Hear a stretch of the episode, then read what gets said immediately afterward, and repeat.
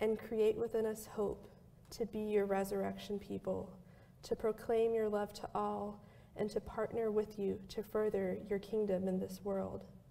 We thank you for the example of Jesus, who embodied love, hope, and courage, and who taught us to pray, Our Father, who art in heaven, hallowed be thy name. Thy kingdom come, thy will be done, on earth as it is in heaven. Give us this day our daily bread, and forgive us our debts as we forgive our debtors. And lead us not into temptation, but deliver us from evil. For thine is the kingdom, and the power, and the glory forever. Amen.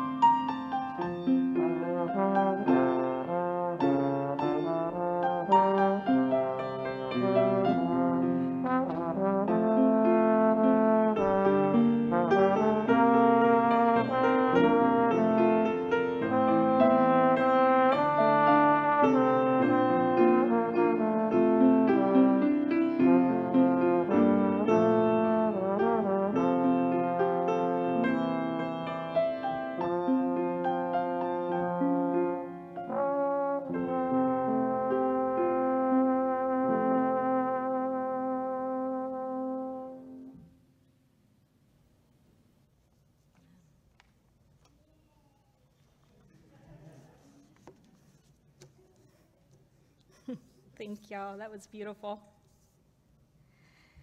So, stewardship.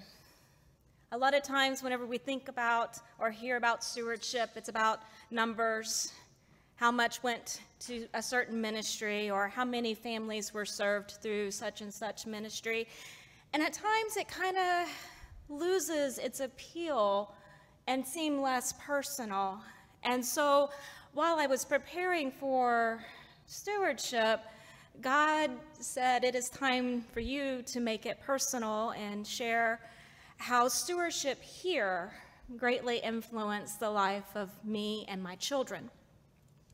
See, five years ago, I became a single mother, single income household, as well as a low income household. Uh, unfortunately, at that time, my income wasn't low enough to get food stamps. And so food insecurity was very, very real. And there were times that I called up a friend of mine and I'm like, I've got hardly nothing in which to feed my kids. And she would come and fill my pantry with what she could. And then, God bless Wendy, she found out how insecure food was in my home. And she told me about Harvesters about their mobile food pantry, told me the hours for our food pantry here, and I guarantee y'all, food insecurity did not happen again in my home. See, it is this church's giving that made sure that my children were fed. And for every family that comes into this church to the food pantry or to the mobile food pantry, they are in a similar situation of wanting to feed their children or feed their parents that are senior citizens. And your, your stewardship, your giving, and your hospitality helps end that food insecurity. It brings light, it brings love, it brings hospitality in a world where being poor is shameful. Not once did I ever feel ashamed coming to the food pantry here. I guarantee you, I felt that going to Just Foods. And it's not that people were intentionally making me feel ashamed, but lack of knowledge definitely made some of their comments a little less welcoming. And so, as you consider how you are going to give, remember the families that your giving impacts in ways that you will not be able to imagine. Thank you.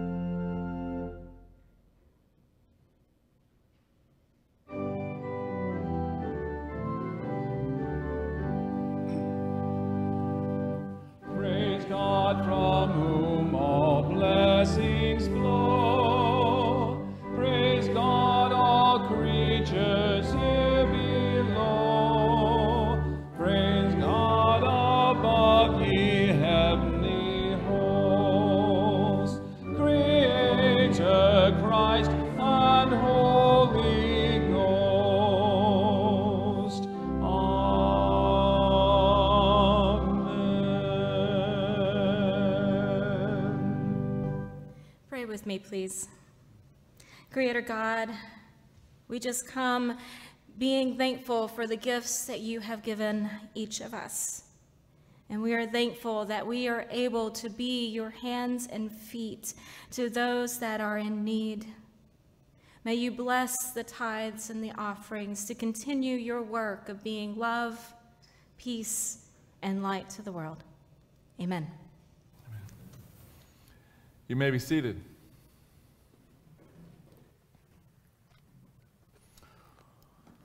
Well, I read this morning from the book of Ezra. As Pastor Christina noted a few moments ago, we begin today a series on race and faith, asking questions what does our Christian faith invite us to do in terms of conversations about race in our country? Let's go together to the book of Ezra as we begin our exploration today. While Ezra prayed and made confession, weeping and throwing himself down before the house of God, a very great assembly of men, women, and children gathered to him out of Israel. The people also wept bitterly. Shechaniah, son of Jehiel, of the descendants of Elam, addressed Ezra, saying, We have broken faith with our God and have married foreign women from the peoples of the land. But even now there is hope for Israel in spite of this. So now let us make a covenant with our God to send away all these wives and their children, according to the counsel of my Lord and of those who tremble at the commandment of our God and let it be done according to the law. Take action, for it is your duty, and we are with you. Be strong and do it. Then Ezra stood up and made the leading priests, the Levites, and all Israel swear that they would do as had been said, so they swore. Then Ezra withdrew from before the house of God and went to the chamber of Jehohanan, son of Eliashib, where he spent the night. He did not eat bread or drink water, for he was mourning over the faithlessness of the exiles. They made a proclamation throughout Judah and Jerusalem to all of the returned exiles that they should assemble at Jerusalem, and that if any did not come within three days, by order of the officials and the elders, all their property should be forfeited, and they themselves banned from the congregation of the exiles. Then all the people of Judah and Benjamin assembled at Jerusalem within the three days. It was the ninth month, on the twentieth day of the month. All the people sat in the open square before the house of God, trembling because of this matter and because of the heavy rain. Then Ezra the priest stood up and said to them, you have trespassed and married foreign women, and so increased the guilt of Israel.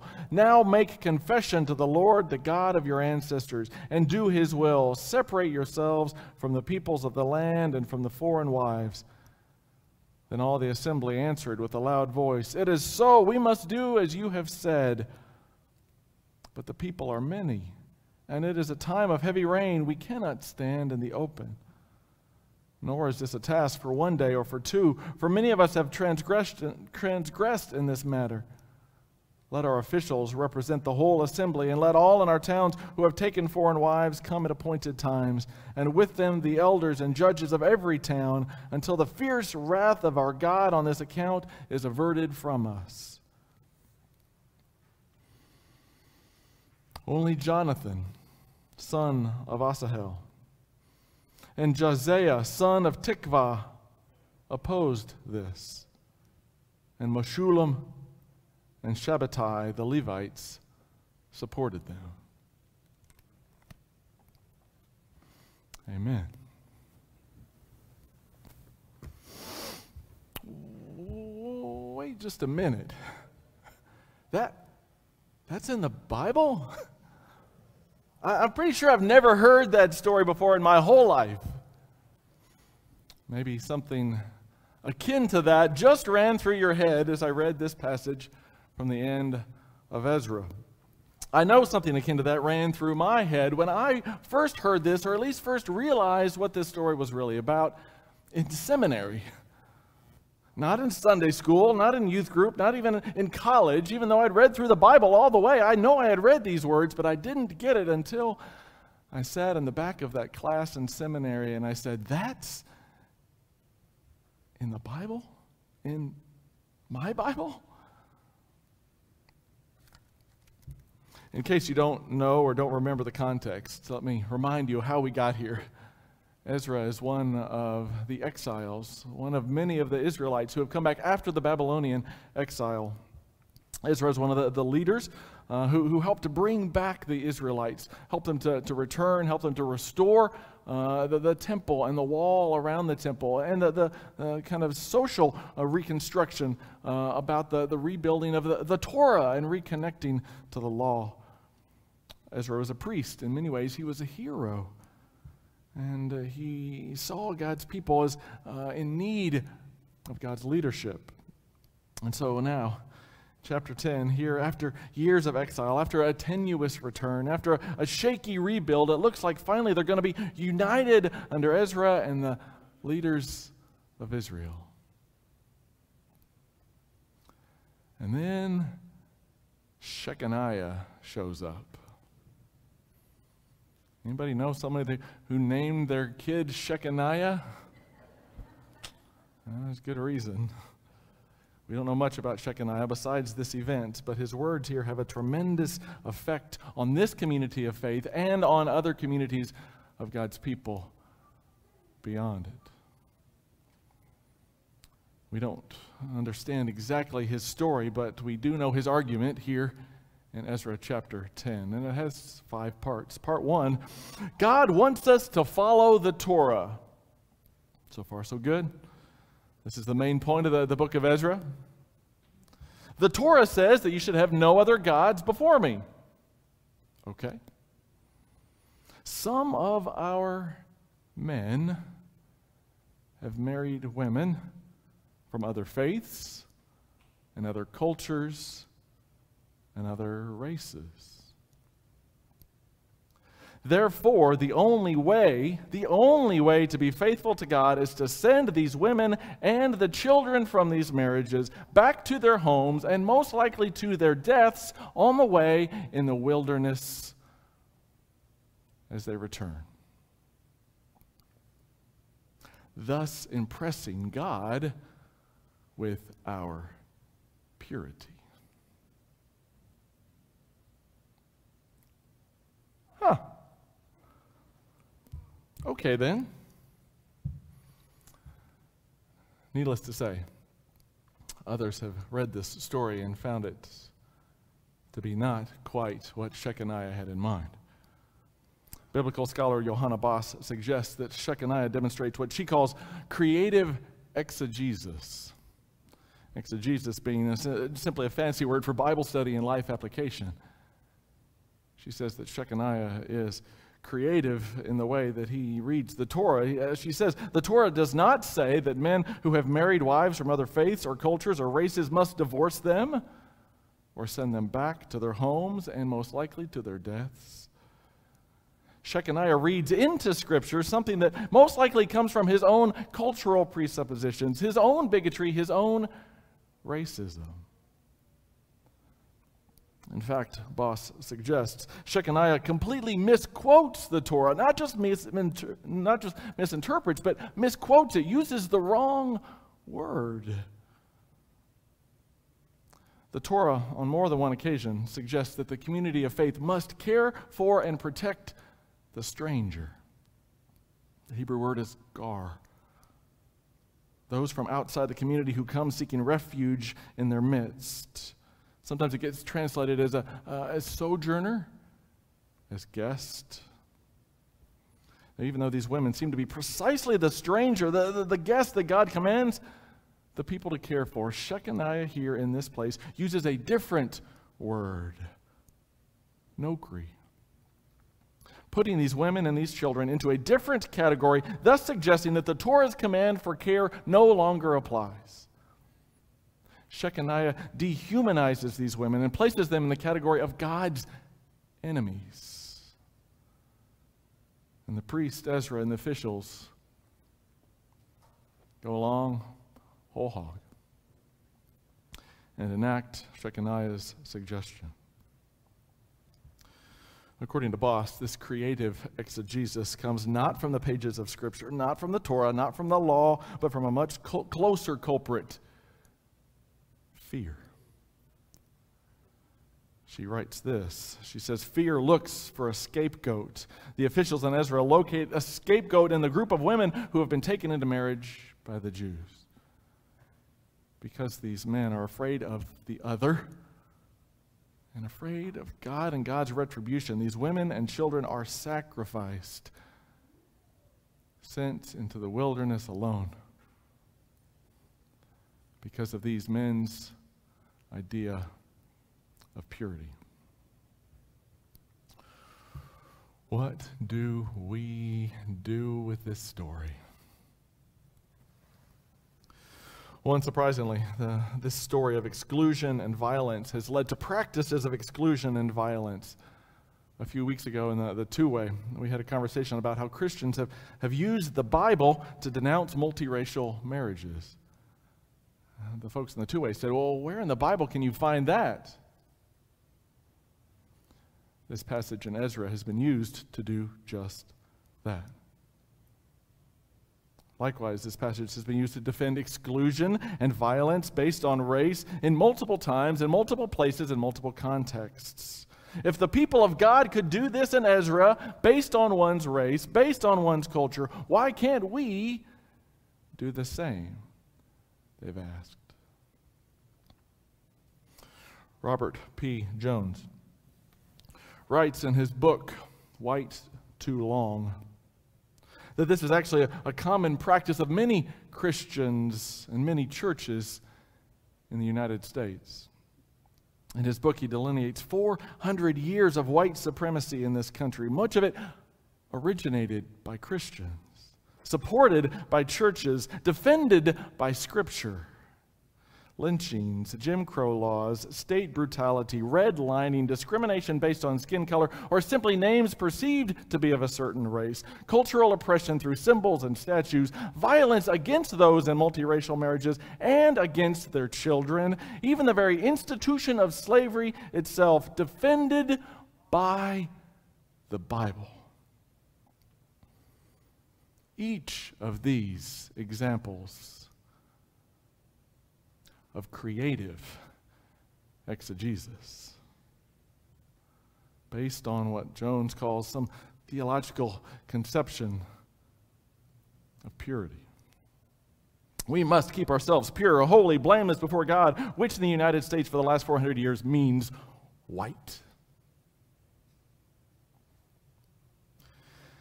If the people of God could enact this exclusion and violence in the book of Ezra, based on one's race and culture. Why can't we?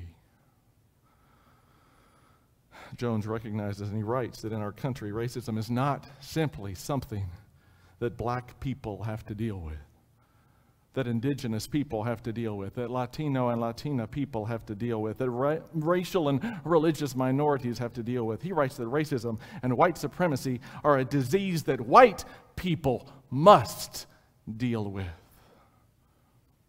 A theology and a theological virus that has eaten us from the inside for 400 years, a spiritual sickness that we must find a way to diagnose, to eradicate, and immunize ourselves against.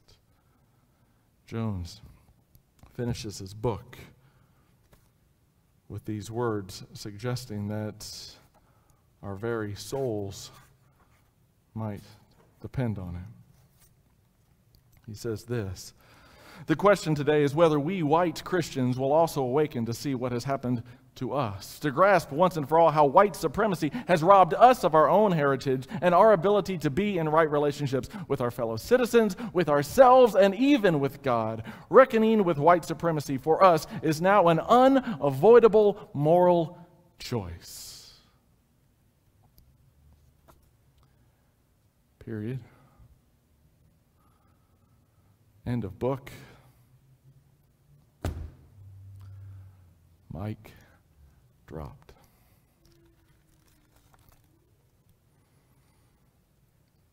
So, what do we do with this story? What do we do with Ezra? What do we do with our scriptures? did, did you notice the very last verse that I read? Verse 15. I sure didn't. I didn't, even when I heard it the first time in seminary, even when I had read it before, until this week, I didn't, I didn't really hear it until now. Let me read it again. Only Jonathan, son of Asahel, and uh, Josiah, son of Tikvah, opposed this, and Meshullam and Shabbatai, the Levites, supported them. Jonathan, Josiah, Meshullam, Shabbatai. Probably haven't met a lot of kids in elementary school with those names either, have you? One verse for all four of them combined. We know nothing about them except for the recording in this story that they were in opposition to this practice. We don't know why. We don't know why they opposed it. Maybe they wanted the, the, the expulsion of these wives to happen quicker. Maybe they, they wanted to kill him right there on the spot. We don't know. But what if? These four men heard the argument of Shechaniah and the acquiescence to that argument by Ezra and the vigor with which the people of God cheered this decision. And what if these four men said, This is not right? This creative exegesis is not Torah. And this is not the God I know. What if these four men looked these women in the eye and saw a guest, saw a stranger, saw a sojourner in need of protection? What if they saw these women holding their children who were crying in fear? And watched the gleam in the eyes of the men sending them away and said, We cannot be silent. What if they saw what was happening and believed the only way they could act in accordance with their faith was to resist? To stand against the exclusion and the violence and the scapegoating and the fear that was encouraged on that day? What if they used their power and their privilege? Remember, these are all four men with a voice in the assembly. Two of them come from the powerful family of the Levitical priests. What if these four men chose to say, We speak up and we speak out. Jonathan, Josiah, Meshullam, Shabbatai, members of the resistance. The task of reading scriptures written long ago and applying them into a, a current context, it's, it's a difficult one. I get it. Shechaniah and Ezra and the leaders here thought that they were being faithful. They, they thought that they were protecting the ways of God. They thought they were defending purity, uh, protecting the, the community. They believed that family and tradition and culture, as they knew it, must be safeguarded at all costs, especially against those people on the outside. But there is another way. In this passage, it appears that there is another voice, that members of the resistance chose inclusivity, chose love of neighbor and stranger and enemy and other, regardless of race, regardless of difference. They chose a different way. And just a few hundred years later, there lived another member of the resistance Around him were those who felt that they needed to protect the ways of God, to defend purity, to safeguard family and tradition and culture as they knew it. But this member of the resistance picked up the Torah and looked and chose inclusivity.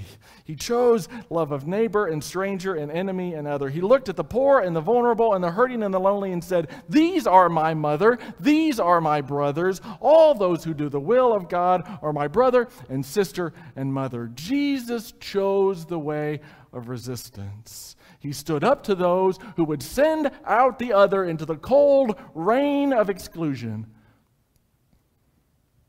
And he picked up the children and cared for the women and rejected the rejection of those in power and authority and said, We cannot be silent.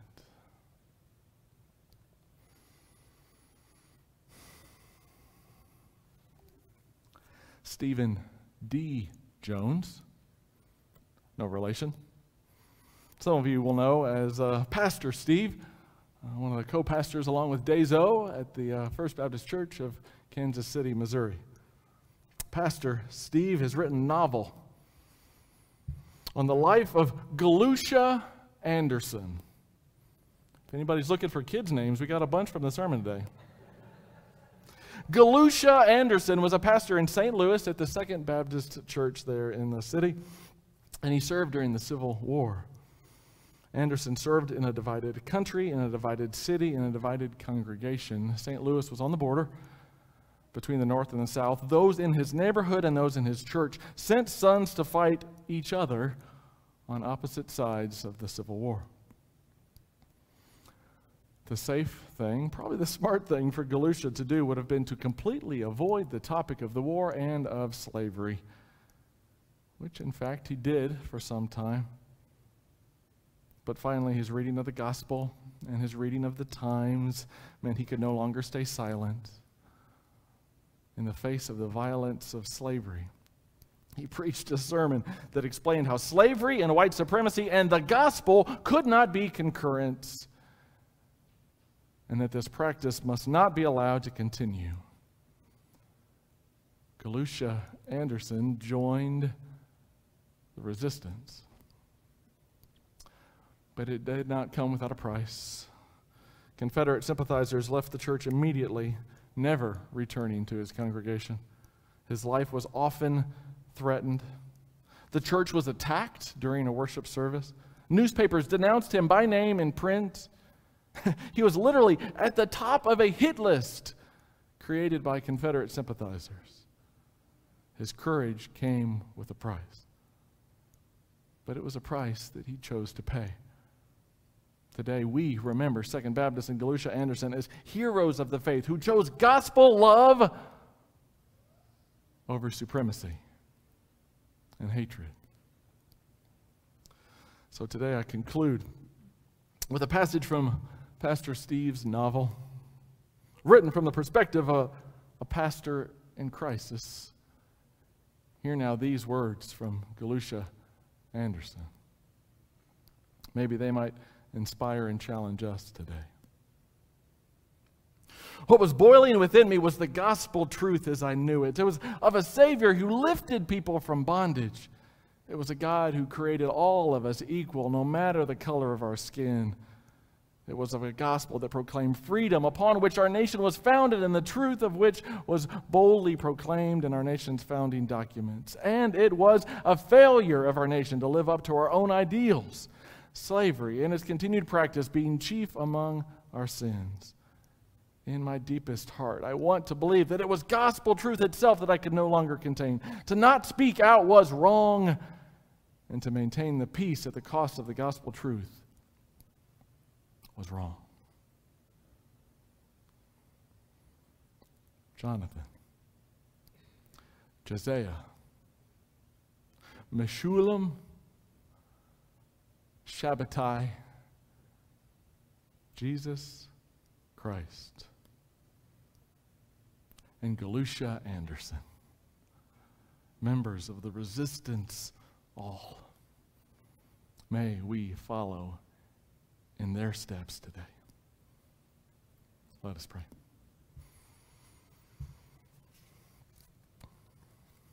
God of love, God of freedom, God who pushes aside the brokenness of this world to bring healing and hope. Teach us now what it means to be a part of your resistance, to be a part of your people. In your name we pray. Amen.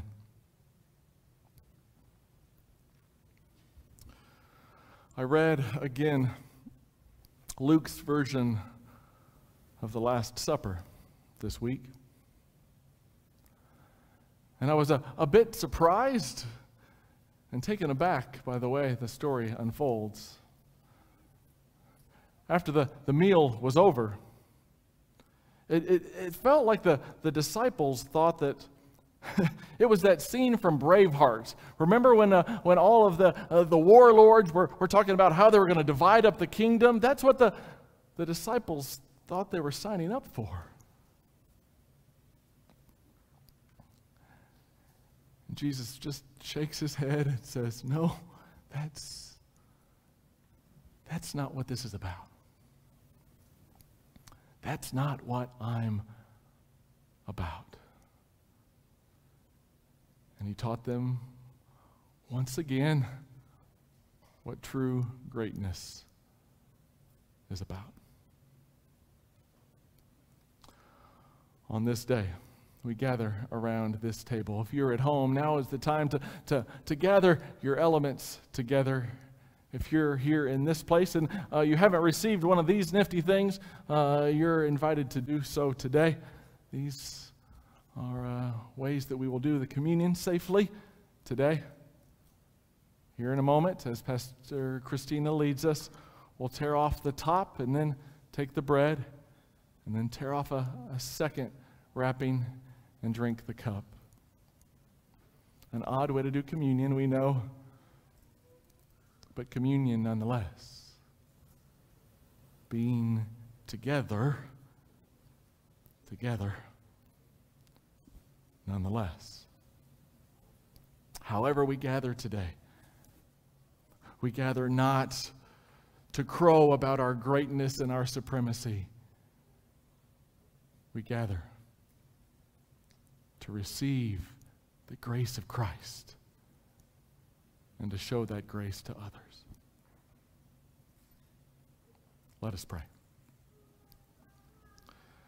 God, bless now these elements the bread, the cup, all those who gather, wherever they gather. May they all know your love this day. Amen.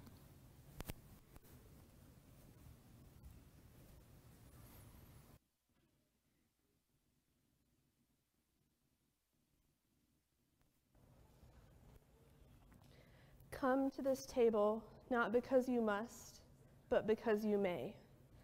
Not because you have it all figured out, but because you don't.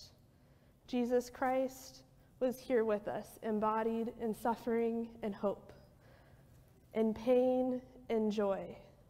And we just had a sermon that has a whole lot of emotions that we might be feeling right now. But God is not small.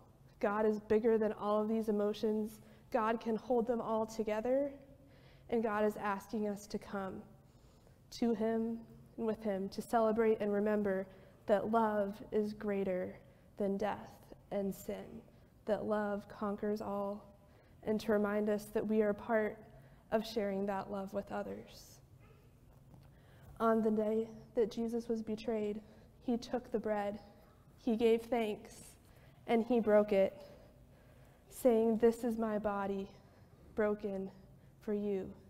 Take, eat, in remembrance of me.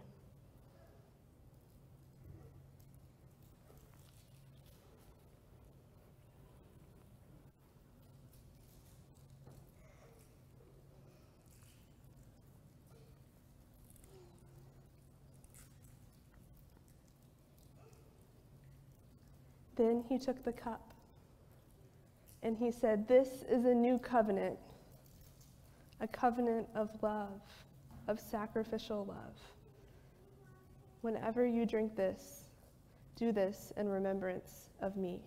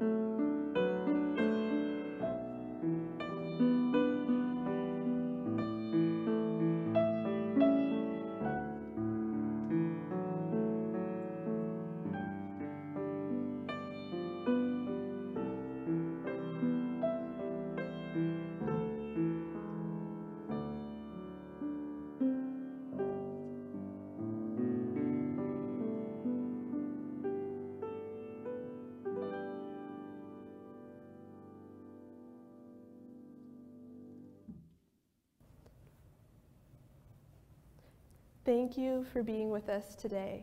Now is a time where if you have been feel, felt called and nudged by the Spirit to say, Yes, I want to follow Jesus today. Yes, I would like to be a member of this church, for you to come and say that. for you to type it in the chat, for you to fill out our form online.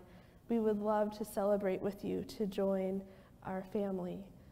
Come if you feel called, and we are glad that you are here, whether you're an official member, whether you're visiting for the first time, and all in between. We are glad you are here.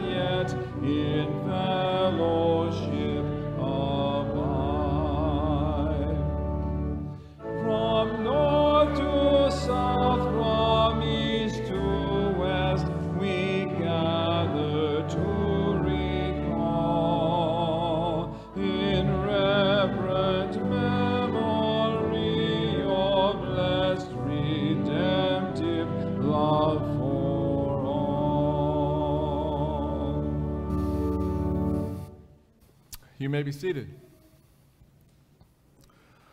Well, thank you for joining in worship today, whether you did it so virtually or in person. As we leave here in a few moments, those of you in this space, remember we'll uh, wear masks as we come and go inside of the building, uh, and then we'll be able to uh, take them off when we go outside because it's time to party. It is time to celebrate. 166 years ago this month, seven individuals met in a storefront top downtown Lawrence and said, We're going to be church.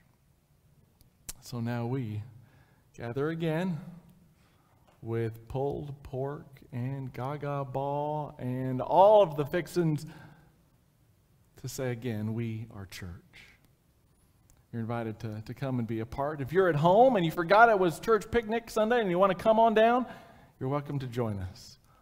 All those here in this space, this is your birthday. This is your celebration.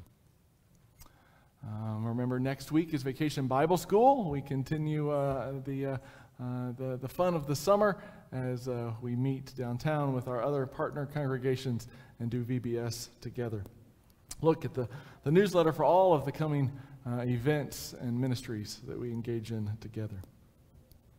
As we go now from this place, a blessing. Go now as a part of the resistance of Jesus Christ. Go now with courage. Go now with strength. Go with humble and thoughtful wisdom, but go with hope.